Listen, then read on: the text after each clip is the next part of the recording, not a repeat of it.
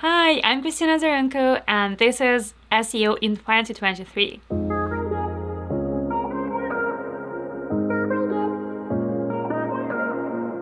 Kristina, what is your number one SEO tip for 2023? My number one tip as SEO tip in 2023 would be make sure that Google can actually index, see and index the content that you're putting out there on your website. So how big problem is this actually? Are you saying that people are publishing, say, blog posts and they don't even realize that Google aren't indexing them? Yeah, sometimes, especially uh, in our modern world, when there is so mu- so much more JavaScript than we used to have, and uh, now people are aware that oh, Google can understand JavaScript, which is true, but it can understand JavaScript if you make sure it's understandable to Google. So sometimes people, or for example, internal linking as well. So sometimes people would be just investing a lot of energy and money in creating content without making sure that Google can, can actually index it. Because if Google can't index it, then Google can't rank it. And if Google can't rank it, that basically you're wasting money and time instead of making sure that uh, these pages are out there in the search results and bringing your you those uh, leads and uh, attracting audiences to you. So, so I mean, what are some typical reasons why Google may not be indexing content? Is it as simple as perhaps not having any internal links to a page? Um, is it the fact that um, certain sections of a page, as you alluded to, might um, be JavaScript powered and might not necessarily be that easy for Google to actually understand what's going on? Yeah, I feel that you have a lot of answers in your question already. but yeah, so so sorry. basically, if we no worries. But uh, so if we think about content in general, the, one of the reasons might be that the content is thin because you might be having just a couple of paragraphs or a couple of sentences on the page and it's not enough for a page to stand out in the search results but when we are talking about really good and thought, thought about content uh, that was created by uh, good writers so the reasons then can be in uh, for example, in JavaScript, because uh, especially if you're using single page applications or uh, if there is something that has recently been, ch- been changed on your website, like for example, uh, tech stack has changed. If you're using, using client side rendering, which is very typical for single page applications out of the box because they're using uh, JavaScript frameworks that don't allow them to be uh, properly indexed. So, and another another thing would be uh, website structure and internal linking. Uh, exactly as you said, because uh, you need to make sure that basically a website is an organism, right? And every mm. part of website should be connected to each other. So every time a new page is added to the website, you should have a process of like, okay, how do we integrate this page? Is it in most of the cases that would be automatic. Like for example if you have a blog post um, and uh, you have a blog that lists all those pages but you need to make sure that it exists and you can also do something more like for example create a blog of recent posts or if it's uh, product pages a blog with recent products that came to stock on uh, an e-commerce website. So yeah you need to make sure that uh, any new pages integrated on the website and in general that your uh, website is indexable and all the content that you want Google to see is seen in the rendered HTML. Is there some best software to use that you could recommend that, first of all, identified pages that perhaps have been dropped by Google or are no longer indexed by Google? And secondly, is there similar software that you would also recommend that um, perhaps tells you which pages aren't as fully crawlable as you would like them to be? Yeah, so my favorite tool ever in all times is Google Google Search Console because it's first-hand information uh, to you from Google, so you can see there how many uh, resources and requests are spent on HTML requests versus JavaScript, and also you can see any uh, changes in your pages rankings and impressions on Google. And you can obviously see what pages are, for example, discovered but not indexed, crawled but not indexed. So this is the best tool ever. And uh, there is also URL inspection tool there where you can see rendered HTML versus just like source code that you would see in the browser. Another tool uh, would be um, Screaming Frog because it can show you how much of the content is text based versus uh, JavaScript based. Just an example, recently I uh, did a test crawl of one website which I saw was really relying on uh, JavaScript, and I saw that uh, about 98% of content on each page was relying on JavaScript, which does does, does not necessarily mean that they are not uh, ranking or Google doesn't see it because if it sees this content in rendered HTML, that's fine. But also relying uh, just on for normal normal text to be seen only in rendered HTML versus uh, source code is a little bit risky in my view. And within Google Search Console, is there any particular alert that you would recommend setting up so that you are aware as soon as possible when something does go wrong? Well, I'd say that like so in Google Google Search Console sends you many alerts itself. Not all of them need your attention, especially mobile friendly alerts, uh, to be honest.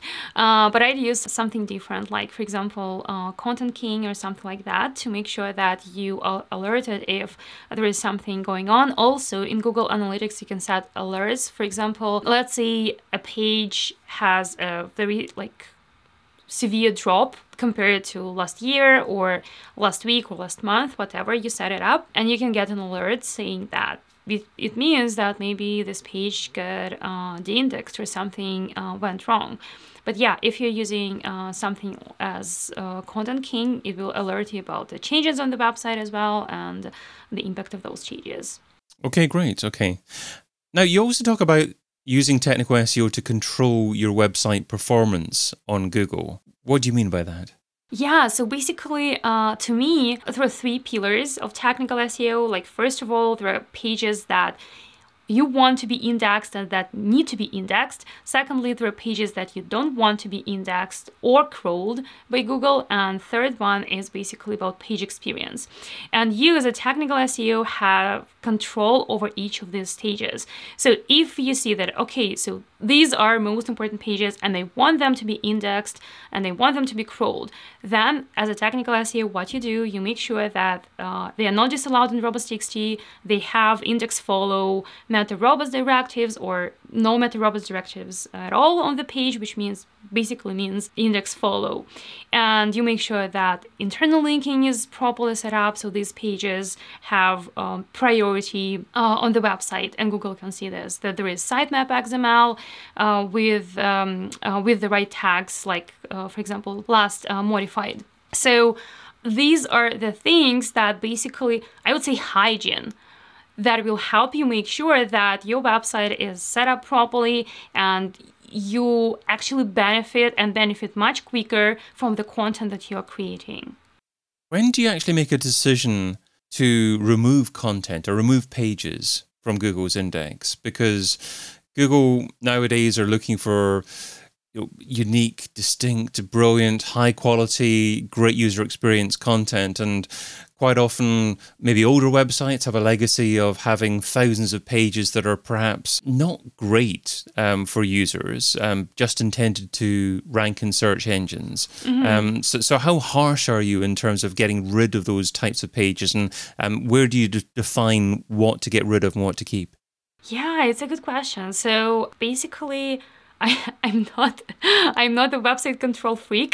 So for example, if a website has some older pages, that's totally fine. It's just what the percentage of these pages. If let's say 80% of the website is outdated and uh, is no longer useful, then well, it's one way to approach it. And if there are just like a couple of pages, then maybe it's not even priority at all. So uh, the next thing, if there are pages that need to be removed, well, again, there are a couple of options there. They can be improved, they can be merged, for example, and by improved, I mean they can be updated with the new content which is more relevant right now. They can be merged with other pages, or they can be removed if you no longer need this information, if your users no longer need this information. And yeah you just need to make sure that you uh, set up for example redirect especially if these old pages have uh, external link pointing to them so it's a whole project by itself uh, where you don't want to just uh, go and delete, delete, delete, delete, delete the page. You need to make sure that you understand what you are doing and you need to have like this process. Like do i need this page? Yes no. Uh, do users need this page? Because sometimes well you might not need this page like need this page to get ranking but you but your users might need this page. For example the users uh, that sign up for your uh, let's say software something just coming up with random examples uh, long ago but they still need to have access to this page. Well if you don't need this page to be indexed but need this for users no index this page so yeah there are ways that um, and things that need to be considered before you make any serious uh, decisions about removing the pages that you have on the website. Understood. That was a great point about users. Is this page relevant for users? Because I think naturally many SEOs would be looking at content and thinking, well, there are no internal links to this page. There are no links from other sites to this page. It's a fair, fairly poor quality page. Let's get rid, get rid of it completely. And there might be some way of that um, user reaching the page. Maybe it's actually part of some kind of um, autoresponder sequence that, that, that actually does a good job of um, getting people back to your website. So great point there as well. Just one f- further final point, actually, in relation to maybe technical changes on your site. We talked a little bit um, in the beginning about um, introducing JavaScript to a site and perhaps actually moving a site to maybe a new CMS and having lots of different technical changes happening to your site at the same time. So if you do suffer rankings, probably because of that, but you've had so many different technical changes happening at the same time. How do you go about identifying which technical change is likely to have had the most significant part in the the change, the the reduction in rankings? Yeah, it's a really good question. And I don't think that there is a very easy answer to that. Because, so my preference would usually be to queue the changes. So basically, don't make all the changes at once. Like, for example, if you're changing the domain and then you're changing the website structure and then you're also doing redesign, well, maybe you need to do this in phases because then it will be so much easier to see what worked and what didn't work. Like for example, if uh, design was not uh, redesign was not done properly, for example, MSEO was not uh, part or was not in the loop uh, of this redesign, then you can then see what's going on and it can be easier to identify the issue and fix this issue. But when it comes to like making all these changes at once, the first thing that I would do is to see basically if everything was implemented properly. Were there redirects in place? Even redirects for images, not only uh, redirects for normal HTML URLs, right? Because uh, I've seen situations when websites would suffer from traffic decrease just because they didn't redirect their image URLs and they were relying a lot on the image traffic from Google image search. Uh, that's a very common issue, unfortunately. So, yeah, so I would see what's going on, what was not done correctly, and in most likely this thing that was not done correctly is influencing uh, that decrease in rankings or impressions and clicks. If everything is done correctly, but there is still decrease, well, maybe Google needs more time to review the website, reevaluate the website. And as there were many changes before that, Google will need more time because, for example, just changing a domain without changing any website structure or doing redesign is easy. It's quite easy for Google to pick up all those uh, clues and changes on your website. But if you did all of it, just it's a basically new website to Google and it needs time to re- reevaluate all the signals that it used to have for this website. So, the last thing that I would say about migrations is that you need to understand that any migration is a little bit involves some risk. And the more things, the more changes you make, the more risks there are. So, it's uh, unrealistic to expect that even if, which is very, very important, an SEO included on early stages of website migration. Even if, in this case, uh, an SEO included in the early stages, it does not guarantee that there will not be temporarily decreases in traffic because you can't control it fully. Absolutely, and I like your early point about um, the immediate response to the the question was, well, do you really have to do everything at once? Uh, and I think yeah. the suggestion of perhaps actually making everything in a step change, and the SEO being more of a an internal stakeholder manager, and really emphasizing to different um, IT teams or uh, whoever happens to be involved with whatever migration is happening, the potential impact and the opportunity to identify issues if you you're only doing things on a step by step basis. So great point there. Well, uh, Kristina, you, you, can talk about that for, for, forever, and we can debate that forever, of course. And you shared us, you know, a, a, lot of information about what SEO should be doing in 2023 already. So now let's talk a little bit about what SEO shouldn't be doing. So what's something that's seductive in terms of time, but ultimately counterproductive? What's something that SEO shouldn't be doing in 2023? So for me, what SEO should be doing is doing something purely for SEO. And in most cases, this would be creating SEO content. And well, we all know about helpful content updates. So that's something that is already helping to like, you know, turn these things in our minds. But also, I think that it's so easy to get caught up into doing like this optimization, this optimization, and this optimization, but without seeing the full picture of what your users actually need. What do they come to your website for? What user intent they have. So, and forgetting that the main point is to meet the user intent and to make sure that the, uh, the user can go, um, can move further through the funnel, right?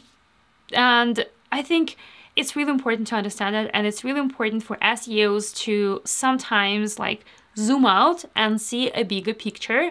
And uh, instead of saying like oh no no no we need to change like the whole page template because it will be better for seo ask yourself what will be better for users? Is there a compromise? Or is there something that can be not even a compromise, but can serve users and SEO at the same time, not only SEO or not only users? Because at the end of the day, SEO is just one channel of bringing people to the website, the right people to the website, so that they can proceed further and uh, click CTAs and submit forms or buy products, whatever you're doing on the website.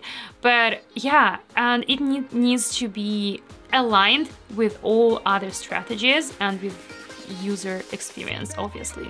Kristina Azarenko is founder at Marketing Syrup Academy, and you can find her over at marketingsyrup.com. Kristina, thanks so much for being part of SEO in 2023. Thank you so much for having me. Get your copy of SEO in 2023, the book, over at SEOin2023.com.